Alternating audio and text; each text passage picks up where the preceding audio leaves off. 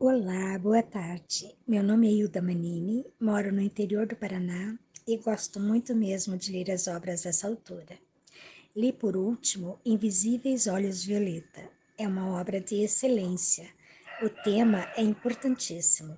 A personagem é uma linda mulher na terceira idade, em busca de um companheiro para caminharem juntos pela vida. Nada é simples, nada é perfeito. Tudo é demasiadamente humano, é encantador. O final da história é surpreendente. Parece uma caminhada numa tarde de verão e de repente você se surpreende com um lindo pôr do sol. Eu amei. Indico para quem quiser ler.